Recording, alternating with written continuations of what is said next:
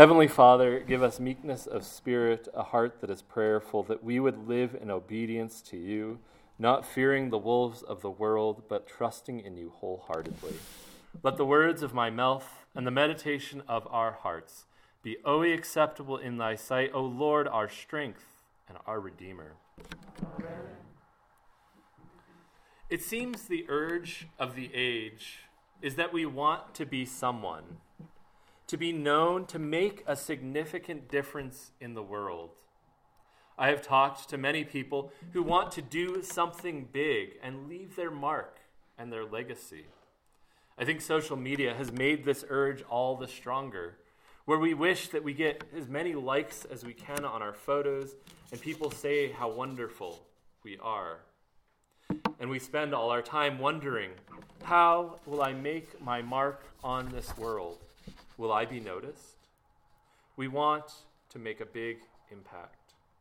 But what if I told you being remembered for generations to come wasn't that important for the Christian? What if I told you it was better for the Christian to do good where you are, to love the Lord your God with all that you have, and to love your neighbor as yourself with the utmost diligence? And what if the whole church committed herself to having this mindset? to doing these two tasks well instead of building their personal brands. This morning is the feast of St. Luke. This morning, we remember the life of the evangelist who gave us the Gospels and the Acts of the Apostles, and we look at the example that he gave. For this is why we remember saints throughout the year. They show us how to live our lives. We diligent and in this, we are reminded how God can use the unexpected person, the unusual soul, the lowly, the humble, to build his kingdom gloriously. We, he can use sinners who have broken down and have nowhere to go but to him to lift up the whole of the church. We remember saints for that simple reason because they encourage us, because their ministry continues to lift us up to this day. We remember saints not because they were perfect and call us to perfection, but because they show God how they can use us in our imperfection. The truth is, we don't know a ton about St. Luke, but we know he was a physician he seemed to be well educated. In fact, if St. Paul hadn't attested to his training in medicine, we would know that he was quite intelligent from the grammatical style of the gospel, his gospel account, and the Acts of the Apostle, which he also wrote. Furthermore, the books, these two books, were methodological historic histories that matched those of their contemporaries we know that St. Luke was a traveling partner and co laborer with St. Paul. We see him refer to him to Luke from time to time. And then again in the Acts of the Apostle, we see the saint use the first person, implying that he was traveling with the people that he was writing about. He was risking his life for the sake of the gospel. Beyond that, not much can be said for certain. But we know that he found the gospel so attractive that he was willing to leave his life behind, that he risked his life with the many others of his time so that people would know who Jesus was. He counted his life not worthy of keeping. St. Luke was devoted to his call to be an evangelist and seemed to work tirelessly in order that others would know that the kingdom of heaven was, in fact, come in to the world. Well, it is less likely that any of us will be remembered nearly as well as St. Luke. That does not diminish our own gospel call. It does not diminish that we are called to let our light shine before all men, that they may see the good works of God and give him praise. At the center of what we learn from St. Luke is this calling to place the ministry of the gospel in the center of our lives, to make Christ known in all that we do, to let Christ convert our hearts, to let the Holy Spirit conform us to the will of God, and to go out and preach that, that Christ is here. To preach, repent, and believe, for the kingdom of heaven is at hand. Each Christian, significant and insignificant, is called to let our little light shine in this world and to bring hope. This morning, we have a strange contrast to St. Luke. We read about 72 anonymous people, but they had the same call as our saint. There are various theories as to why there are 72 that were called, or in some translations, 70. Some have hypothesized that this echoes the Old Testament, when 70 or so nations were cited. And so we are reminded that the gospel is for every person and all nations. Others think that it was merely a historical detail that Luke picked up upon. Regardless of whether Luke had intended that we get a more significant reading from this, we know that 70 or so went to prepare the way. We know that they attended to their calling and were obedient to Christ.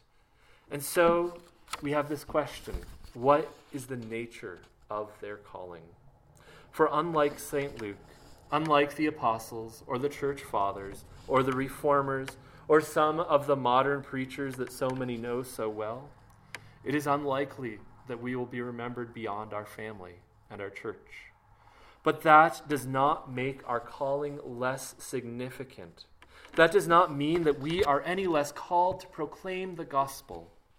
It is from these unknown 72 that the nature of our calling, the same we learn of the nature of our calling, which is the same calling of St. Luke. First, they were called to go in pairs. There is no such thing as a lone range Christian. You cannot survive as a Christian without being in communion with your brothers and sisters in Christ. It is in the church that we are built up, that we are encouraged, that we are pushed along in our callings as our brothers and sisters in Christ walk with us we're reminded of how critical that is that we continue in our Christian communities, that we encourage, that we confess our sins, that we work to live in harmony and love with one another. For it is that in this that we learn to love better, both God and our neighbor. For the community is not perfect, but we learn forgiveness and to forgive in each other's perfections. There's a story of a pastor who grew concerned about a family who he had not seen in church for some time. In talking with them, they seemed fine on the phone, but, it se- but he couldn't seem to coax them back. So one night, he called upon them. They, as he walked into their house, he found they had a warm fire lit in their fireplace. The pastor walked up and took the coal, a piece of coal out of the fire and set it on the hearth. For a little bit, the coal burned brightly. It was as red as the other embers, but slowly it grew dim and cold. And the message was clear. We cannot burn brightly for Christ.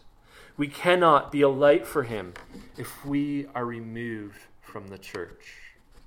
We need each other. We need to encourage one another to press on. Next, we are reminded that the Lord is always at work. The 72 have gone out to at least 36 different communities to show, which shows us just how busy Jesus was in his earthly ministry. And in this, the Lord does not grow weary. The Lord has more than enough ability to focus on the whole world so often, amidst our struggles, we wonder Are you there, Lord? Or perhaps we've read statistics of declining churches. Perhaps we've seen churches that died or drift away from their doctrinal core. Some of us have perhaps even seen or been parts of churches that have had to close. And amidst all of this, we wonder is the Lord really working? Meanwhile, around the world, we see revival happening. In Islamic, in Islamic countries and Southeast Asia and Africa, it seems that the church is growing in leaps and bounds as more and more people come to know Jesus. We may not see it here or know what the Lord is doing in this place, but we know that the Lord is working in the world. We know that the Lord never tires.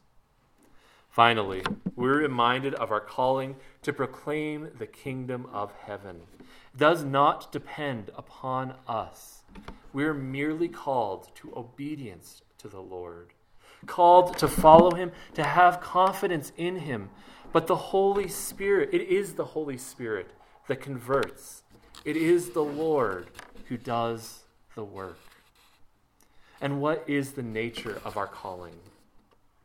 The other day, I had a great conversation with another Christian leader in our community. But afterwards, I felt overwhelmed by all that we had talked about. And I wondered how I could ever do the things that it seemed the Lord had set before me. I wonder if after hearing Christ's charge, these 72 were frightened as well. I wonder if they thought, how could I ever do that?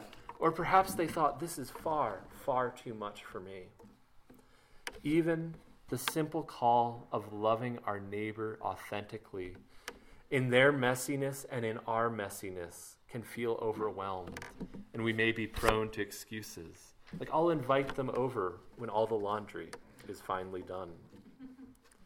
But christ's charge first piece of instruction is simple. Therefore pray my friends, do not underestimate the power of prayer. With this call to prayer, Bishop Ryle wrote Prayer is one of the best and most powerful means of helping forward the cause of Christ in the world. It is a means within reach of all who have the spirit of adoption. Not all believers have money to give to missions. Very few have great influence, in, intellectual gifts, or extensive influence among men. But all believers can pray for the success of the gospel, and they ought to pray for it daily. Many and mar- many and marvelous are they are the answers to prayers which are recorded for our learning in the Bible. The effectual, fervent prayer of the righteous man availeth much. Prayer is one of the principal weapons which the minister of the gospel ought to use. To be a true successor of the apostles, he must give himself to prayer as well as to ministry of the word. He must not use the sword of the Spirit, but pray always with prayer and supplication. This is the way to win a blessing on his own ministry.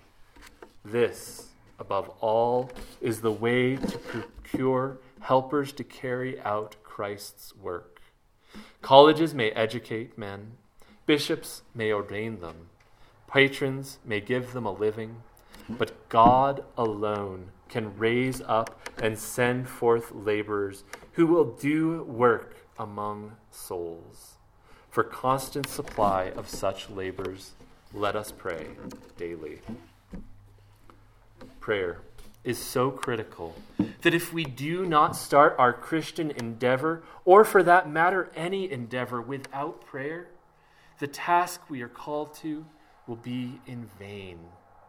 Prayer must be central to our efforts.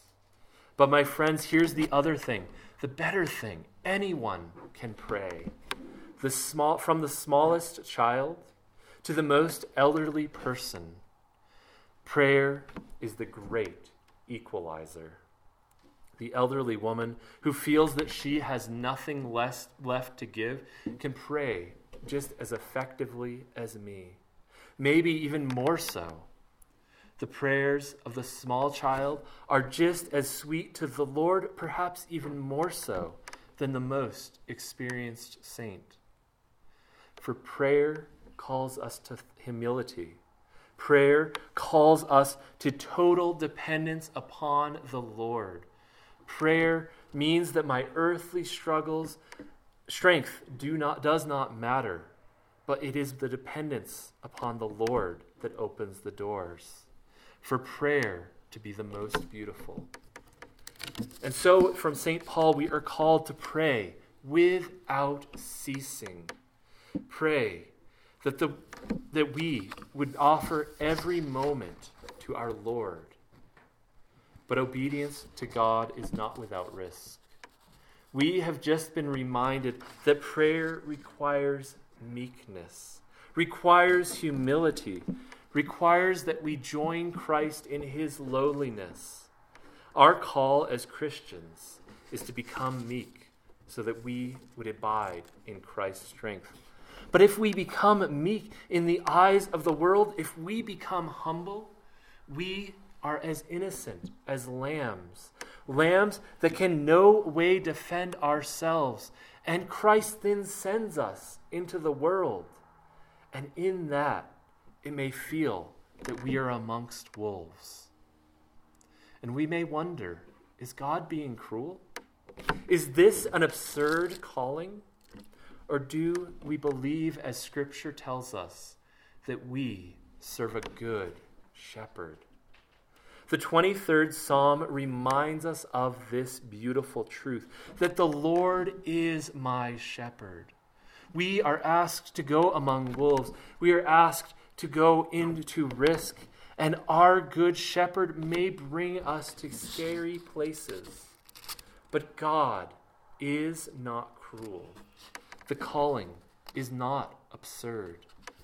And while the calling may not be safe, the calling is good. And so, though we go into this dangerous world, though we find the devil has his sight on us, though this can feel huge and scary and overwhelming, we are called to trust this good shepherd of our souls. For in him we find our assurance. So we go into the world as Christ's faithful witness, uh, armed with prayer, trusting him as our good shepherd, trusting that He is our faithful guide. And we are reminded that we are called to prudence. In fact, we learn prudence is a Christian virtue, but prudence must go hand in hand with total dependence upon the Lord. The 72 were sent out with no money, no possessions, no, not even extra footwear. So, yes, be sure to be wise with the gifts that God has given you, but be sure that your dependence is not upon those gifts, but upon God and nothing else. Finally, Christ calls us to wholehearted attention to whatever he has called us to. Christ exhorts the 72 to not even greet anyone that they meet on the road. Some commentators hypothesize that this was because Middle Eastern greetings could be long.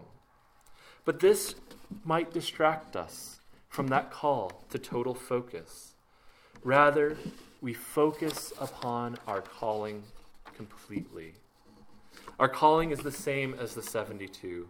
The Lord calls them to bring peace, to bring the peace of knowing that they are citizens of the kingdom of heaven but here we should note that the Lord makes clear not to be worried whether they are heard or not.